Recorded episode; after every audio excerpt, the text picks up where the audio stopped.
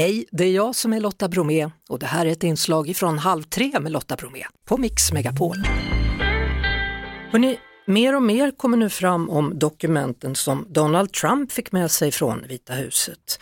Wolfgang Hansson, utrikeskommentator på Aftonbladet. Välkommen till Halv tre. Tack så mycket. Ja, vad ska man säga om det här? Det kommer fram mer och mer information om alla dessa dokument som ex-president Trump fick med sig. Ja, han verkar ju ha stoppat på sig en hel del och det senaste är ju att eh, det bland de här dokumenten finns dokument om ett annat icke namngivet lands eh, kärnvapenkapacitet. Och det är dokument som är så hemliga att de bara får ses av presidenten och några av hans närmaste medarbetare.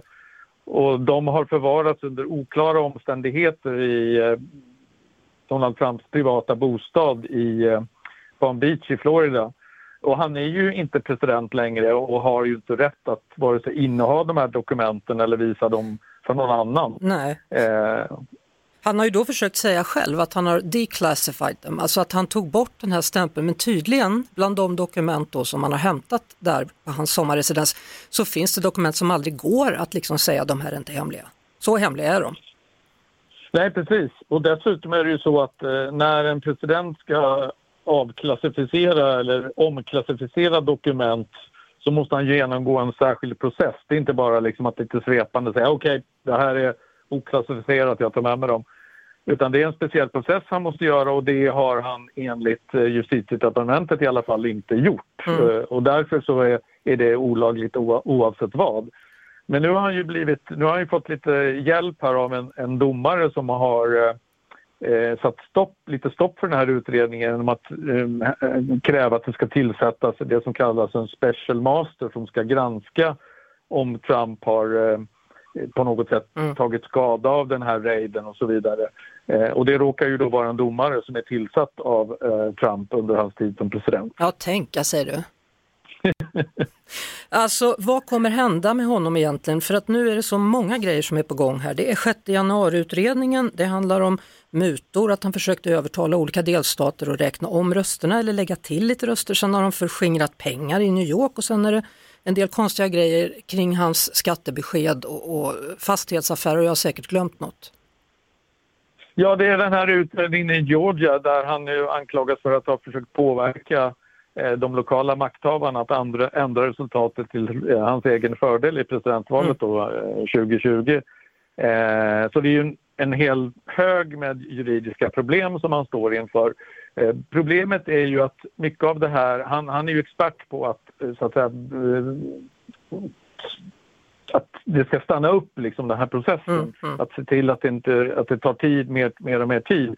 Och han vill ju att det här ska ta så lång tid så att han hinner deklarera att han ska ställa upp i presidentvalet 2024 om han nu tänker göra det. Eh, alternativt att de här processerna inte kan slutföras eh, innan det valet har hållits 2024. Oh, herregud. Och, och mm. mot, motståndarsidan de vill ju naturligtvis tvärtom. De vill ju uh, få de här, här åtalen, om det nu blir några, mm. eh, till stånd så fort som möjligt för att eh, därmed stoppa Trump. Så att det är ju en, en maktkamp som pågår här mellan de här två lägren. Mm. Eh, vad tror du då, som kunnig i denna frågan, kommer Trump ställa upp?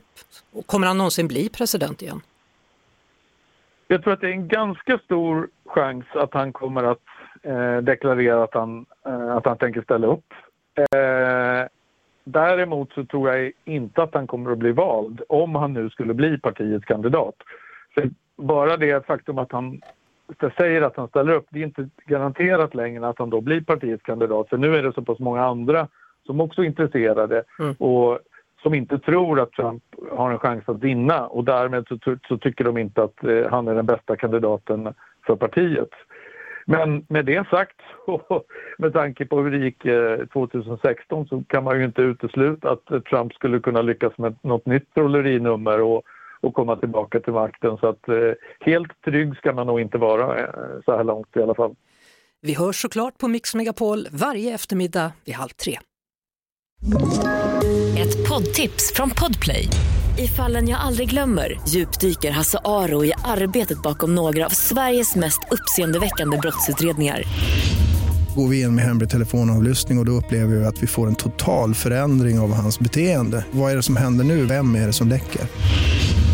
Och så säger han att jag är kriminell, jag har varit kriminell i hela mitt liv men att mörda ett barn, där går min gräns.